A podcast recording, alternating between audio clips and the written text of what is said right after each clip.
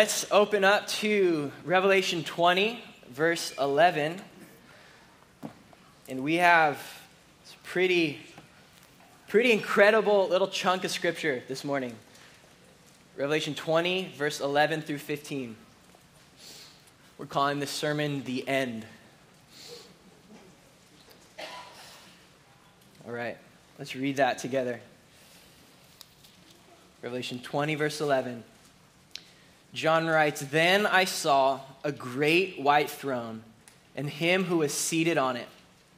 From his presence, the earth and sky fled away, and no place was found for them. And I saw the dead, great and small, standing before the throne, and books were opened. Then another book was opened, which is the book of life. And the dead were judged by what was written in the books, according to what they had done. And the sea gave up the dead who were in it. Death and Hades gave up the dead who were in them, and they were judged, each one of them according to what they had done. Then death and Hades were thrown into the lake of fire. This is the second death, the lake of fire. And if anyone's name was not found written in the book of life, he was thrown into the lake of fire. So, Jesus, we, we thank you for your word this morning. Lord, we want to humble ourselves right now. We want to open up your word and we want to submit ourselves to what you say in it, God. Lord, we, we don't want to apologize for it, Lord. We want to read it with confidence, trusting that you spoke this. Lord, that this is God breathed, that Holy Spirit, you inspired John in such a way that when we read these words, we are hearing the actual words of God. So, Lord, help us this morning. Help me, Lord, to communicate your word faithfully, Lord. Help, help all of us to, to listen, give us ears to hear, Lord.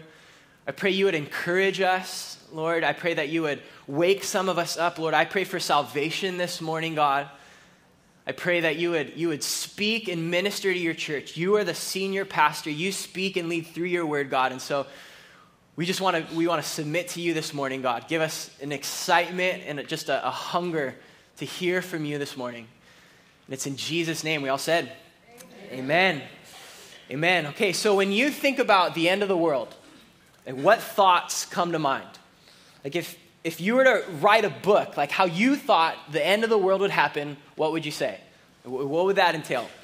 I, it's interesting, our, our world, our culture is totally infatuated with this, with the end of the world, right? We have constant movies and books, TV shows post apocalyptic stuff like Mad Max, in case you haven't heard, that's about the end of the world, that's out right now. Hunger Games, we have like all kinds of stuff. Our culture loves thinking about the end of the world. It's interesting. It's interesting. And what's crazy is if you really think about it, like it's going to happen. Like the, the world is going to end. Like that's that's crazy. The end is actually coming. Like when people are standing with a sign like the end is near, like they're actually right.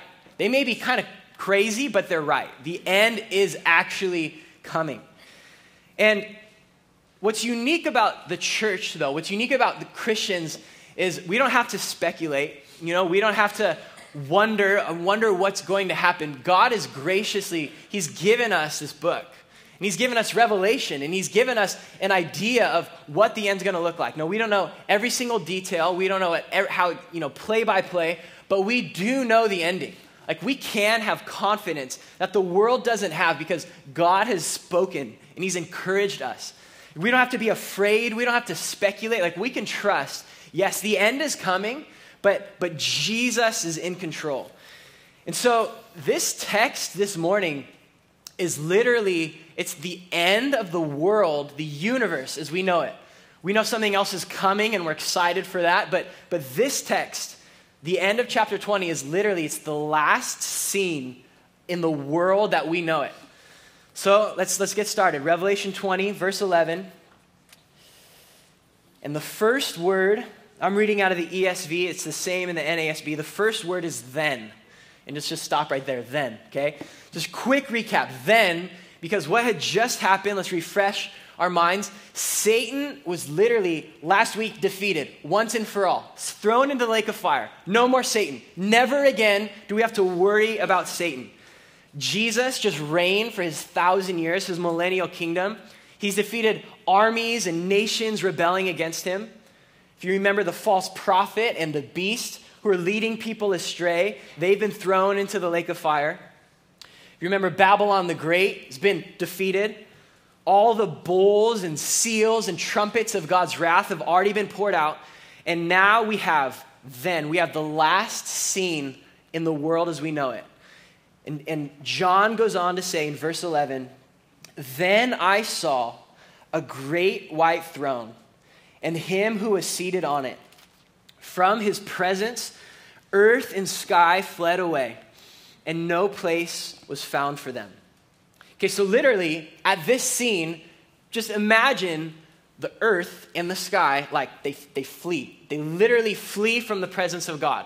That's a symbolic way of saying all of creation, the entire universe, literally somehow it's gone. It flees from the presence of God. Like the presence of God is everywhere, and it says they flee, and there was no place found for them. This, the, literally, the universe is, is crumbling, it's falling apart, it's becoming undone. Just imagine that. Like, that's better than any science fiction you could ever read. The universe flees, it runs away, right? And, and the Bible's talked about this. In Second Peter, Peter was talking about this exact scene. He says, By the same word, the heavens and the earth that now exist are stored up for fire, being kept until the day of judgment and destruction of the ungodly. That's what, that's what we have right now. But the day of the Lord will come like a thief, and the heavens will pass away with a roar. Imagine that. And the heavenly bodies will be burned up and dissolved, and the earth and the works that are done in it will be exposed. Okay, so this is the end of civilization. This is the end of America. I mean, this is the end of McDonald's, it's the end of the internet, it's the end of cars, just like literally the end of everything we've ever experienced. It's done. And what's, what's interesting is, is our world kind of gets that this is going to happen. Like they, we have this infatuation about the end. We, we have these ideas, right? Is it going to be nuclear warfare and it's the end? Or maybe we're going to deplete all our resources and it's the end? Or maybe just a great war and we all kill each other and, and that's the end? The world kind of knows. The Bible says the, the, the Word of God, the law is written on our hearts. We know that this day is coming. But, but there's something else happening in this scene that the world doesn't know about. There's something else happening in the scene that we can rest in. And, and look, in verse 11, it says, I saw a great white throne and him who was seated on it. And that's, that's Jesus seated on his throne.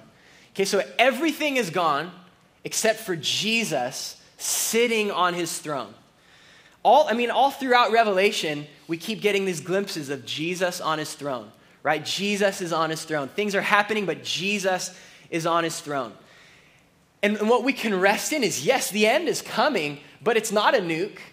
Jesus brought about the end. Like the end is coming, but it wasn't in the hands of the nations or, or technology or global warming. It was in the hands of Jesus. Jesus is on his throne. Just let, let your heart rest in this because when we talk about the end of the world, it's like, oh my gosh, the end of the world. We, we get this kind of anxiety. But we know Jesus will be seated on his throne. Listen to this psalm, Psalm 102, talk about this.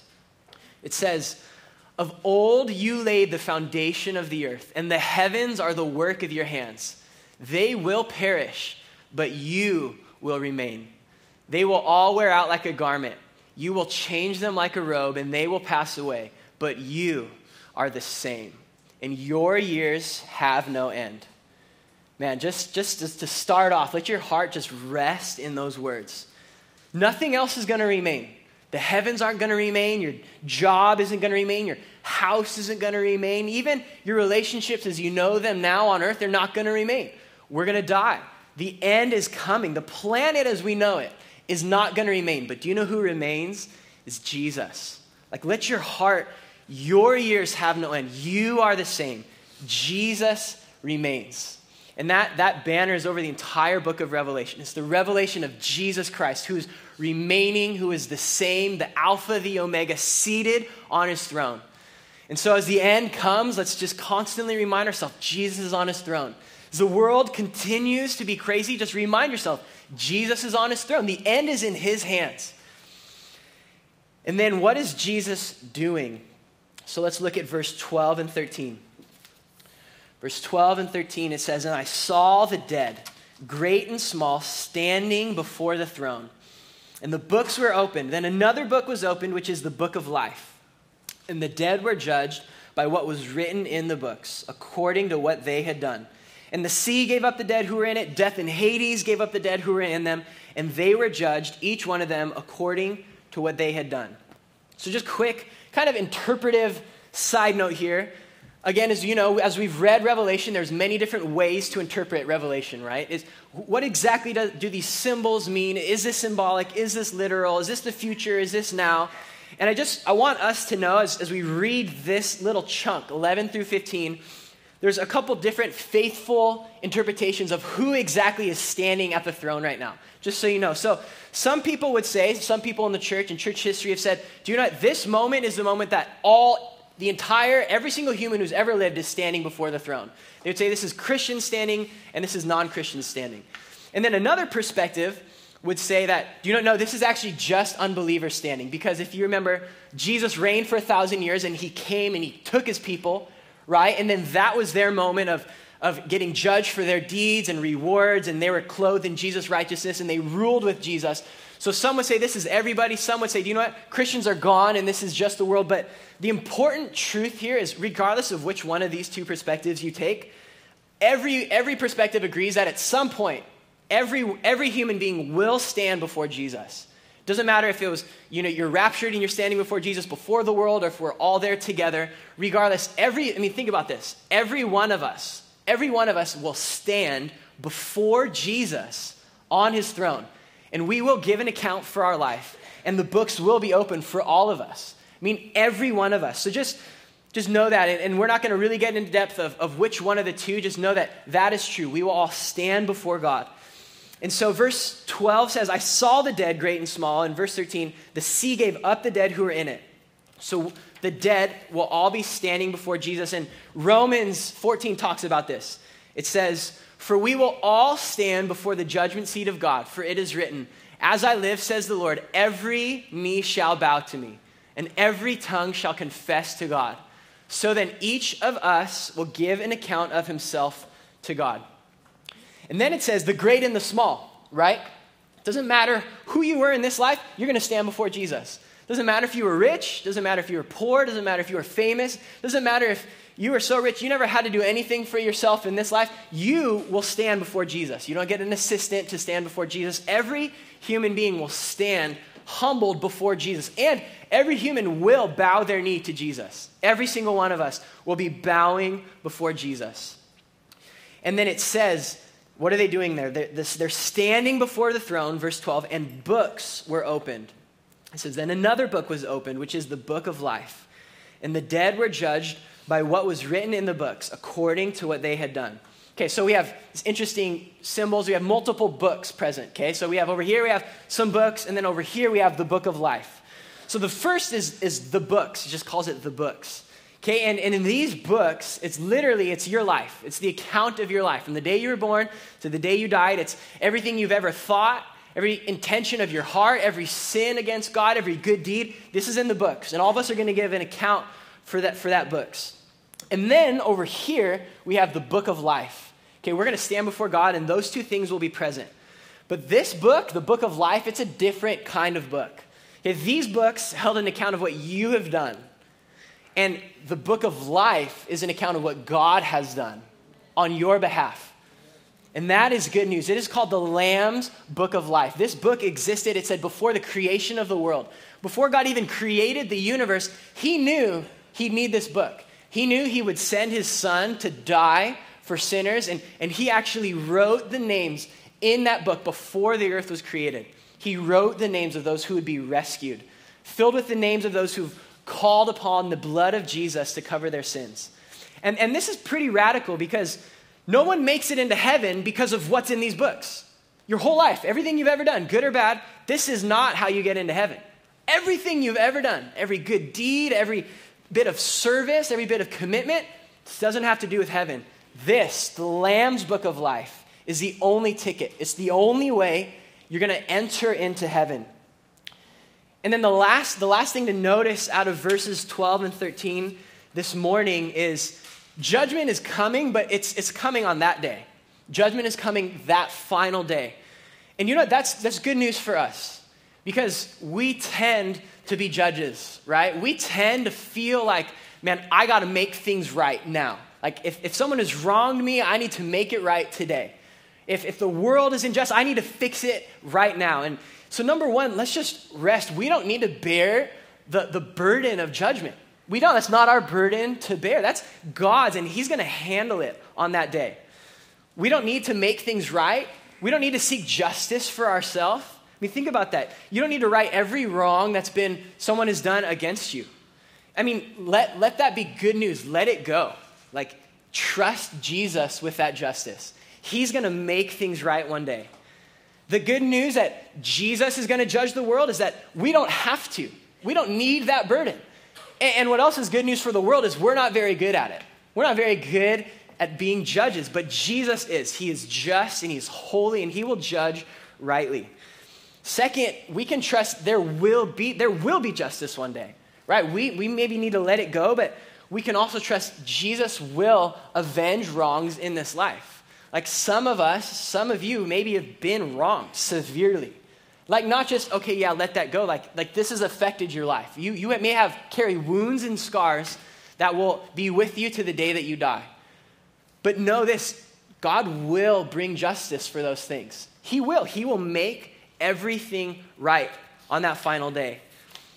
And then, and finally, because God is going to judge, as Christians in his image and as bearing the, the word of God, we should still care about justice, right? There are things in our world like genocide and human trafficking and poverty that we should care about.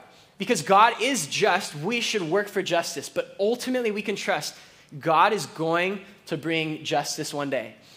And so then, verse 14, God has judged the dead according to what's in the books. And look at the last enemy of God in verse 14. It says, Then death and Hades were thrown into the lake of fire. This is the second death, the lake of fire. This is pretty cool. Death. What's the last thing Jesus ever destroys? It's death. What's the last enemy Jesus ever gets rid of? It's death. I mean, that was the first enemy that came when we sinned in Genesis.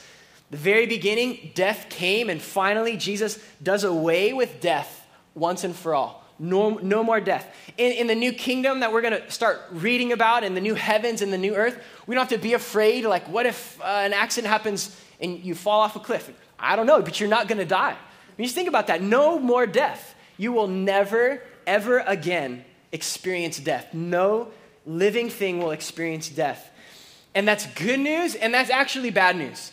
Because what that means for everyone is that we, every single human, will live forever. I mean, just think about that. We are, we are literally like immortal. Every human, doesn't matter what you believe, you will live forever and ever and ever. And the question is, where, where will you live? And that's where verse 15 it talks about it and it says if anyone's name was not found written in the book of life he was thrown into the lake of fire. So, right here, this, this is heavy. This is hell. This, this is defined faithfully as eternal, conscious punishment for your sin, where you, you're receiving the active wrath and punishment of God for every single sin.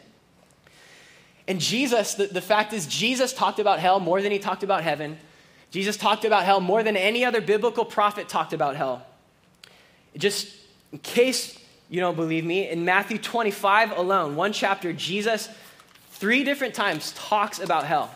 And this is what he says. Verse 30, he says, And cast the worthless servant into the outer darkness. In that place there will be weeping and gnashing of teeth.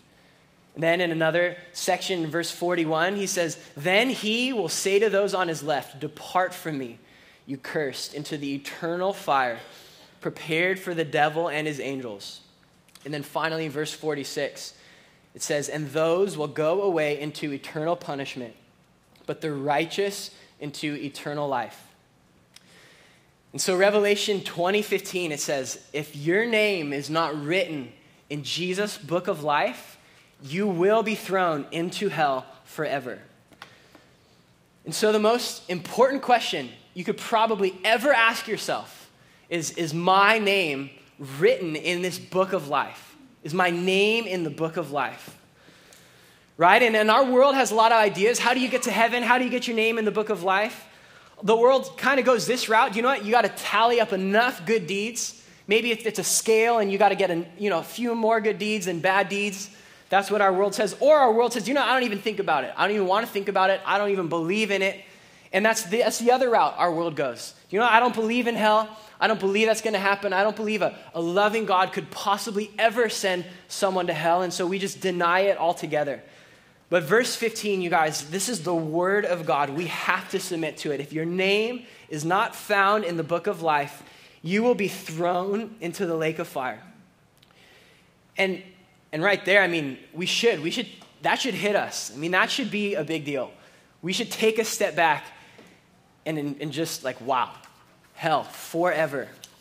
And, and, and really wrestle with, man, could, like, how could God do that? Like, that's, that's a real heavy reality in the Word of God.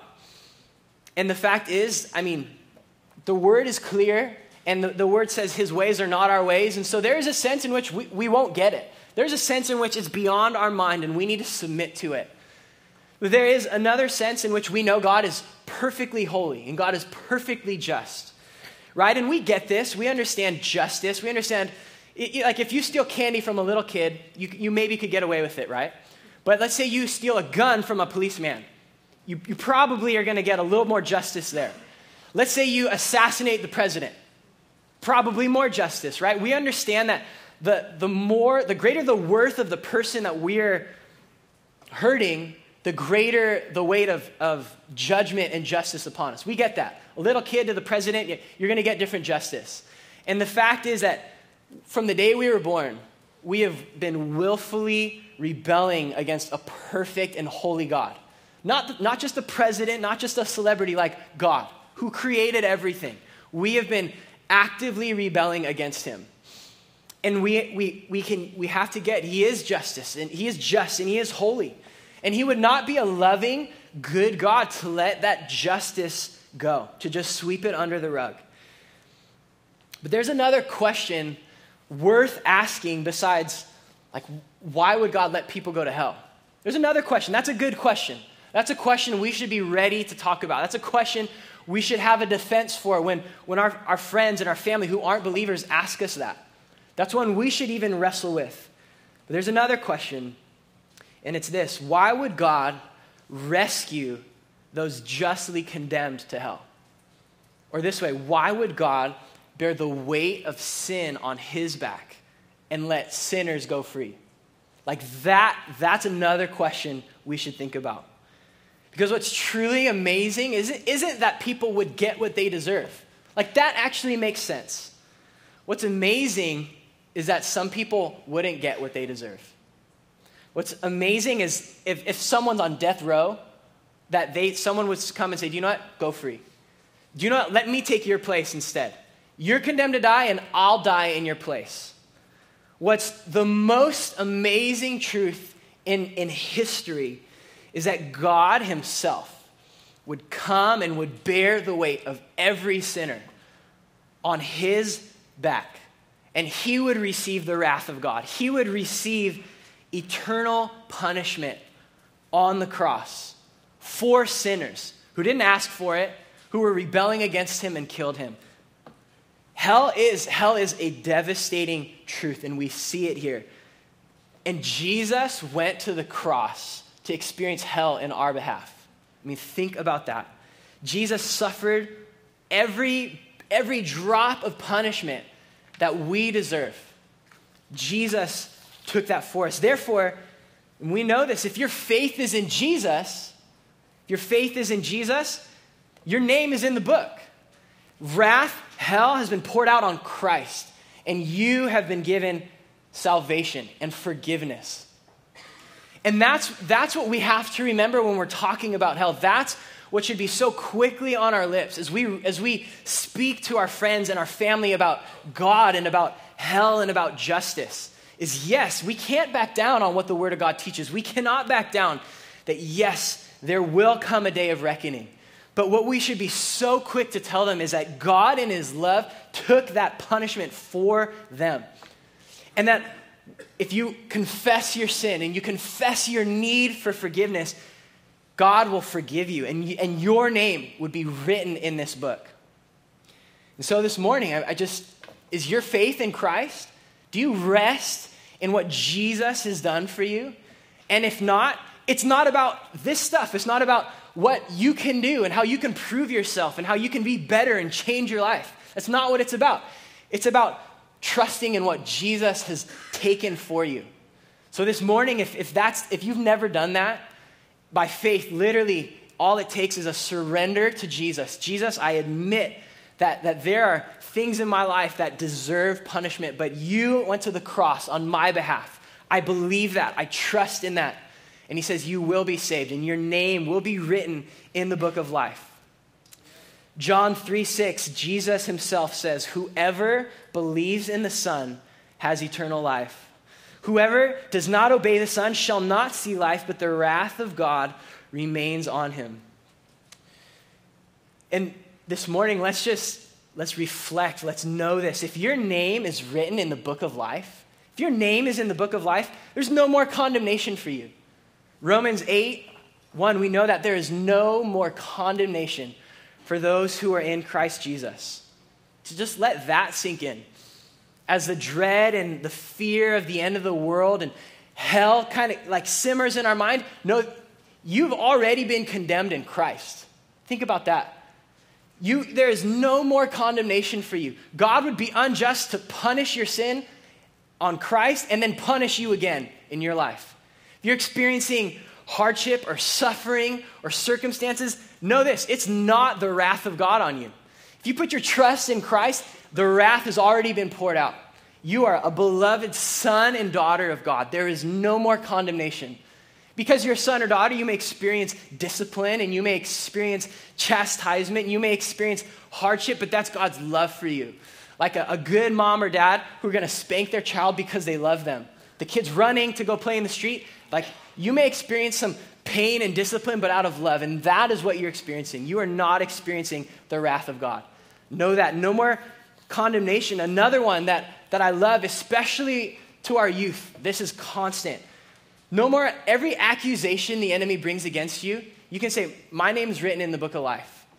Every time the enemy comes to you and says, Hey, remember that sin. Look what you have done. And starts lying to you about your identity, lying to you about that final day. Maybe you won't stand. Maybe you will go to hell. What I love is we can, we can take that opportunity to thank Satan. Say, Satan, thank you for reminding me where my sin is. It's on the cross. That's where you lost. Every time Satan condemns us, every time he accuses us, we can remember my name is in the book of life. All the condemnation was poured out on Christ. There's no more fear of punishment. We don't have to be afraid of God punishing us. There's no more fear of death. I mean, we will face death. And it will be difficult and it will be hard, but we know that death will be defeated and Jesus conquered death. We don't have to prove ourselves anymore.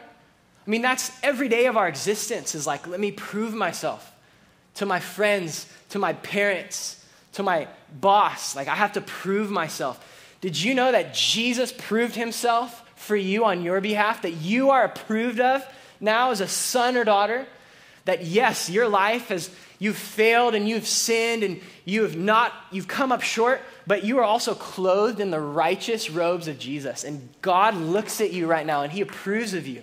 Just think about that. God approves of you. When he thinks of you, he smiles. He approves of you now. And that frees us God willing, from having to prove ourselves to people, from having to prove ourselves to that on that final day. God has been, He's been so good to us in His Son. Yes, hell is a real reality. Hell is coming. But Jesus, Jesus says, Come to me. Come to me, put your faith in me, and I will receive your punishment. And so this morning, we have an opportunity to enact this last day because at this last day, every knee is going to bow, regardless of what you believe, what you don't believe. Every knee will see Jesus and they will bow to him. And, and the choice is ours. Will you bow to him this morning or will you bow to him on that day? Will you willingly worship at his feet? Will you praise him and submit to him and worship him? And if, and if you won't, be assured one day, the day is coming when you will bow. You won't have that choice. But this morning, we have that opportunity. We have the opportunity to say, Jesus, thank you that you took, you took the depths and the punishment and the wrath of God for me. That way I can come and bow willingly and worship him. So this morning, let's worship him. Let's bow our knee to him. This morning, if, if, if you have fear in your heart, if you have fear about that last day, come to Jesus. Come to him. He will take away your fear. He has taken away your punishment. If you have never bowed your knee, my prayer is this morning that you would bow your knee, you would submit to Christ. Let's pray. Jesus, thank you. Thank you for who you are and what you have done on our behalf. Yes, Lord, hell is coming. There will be a reckoning, God. And, and Lord, that should create this sense in us of, man, there are people who don't know you yet. There are people who haven't bowed their knee. There are people who are not protected by the blood of Jesus, Lord. And, and I pray that that would lead us, Lord, that would lead us to plead with our families and our friends to come to Christ. God, that we wouldn't dull the sharp edges of your word, but that we would submit to it and we would allow it to work, God. And then, Lord, if we have, if we've trusted in you, Jesus, I pray that you would, you would remove fear. You would remove the need for us to prove ourselves. You would remind us of your great, infinite love for us. That you are separated from your Father so that we didn't have to be. Thank you for the cross, Lord. I pray this morning you would help us to see what kind of a God we have, that he would leave his throne, he would get off his throne, and he would humble himself. Lord, I pray this morning you would allow us to come and just worship you, to thank you for the cross, to thank you for what you have done on our behalf. Help us, give us fresh eyes to see the love of God. Give us fresh eyes to see the justice and holiness of God. Help us to worship you now, Jesus. Amen.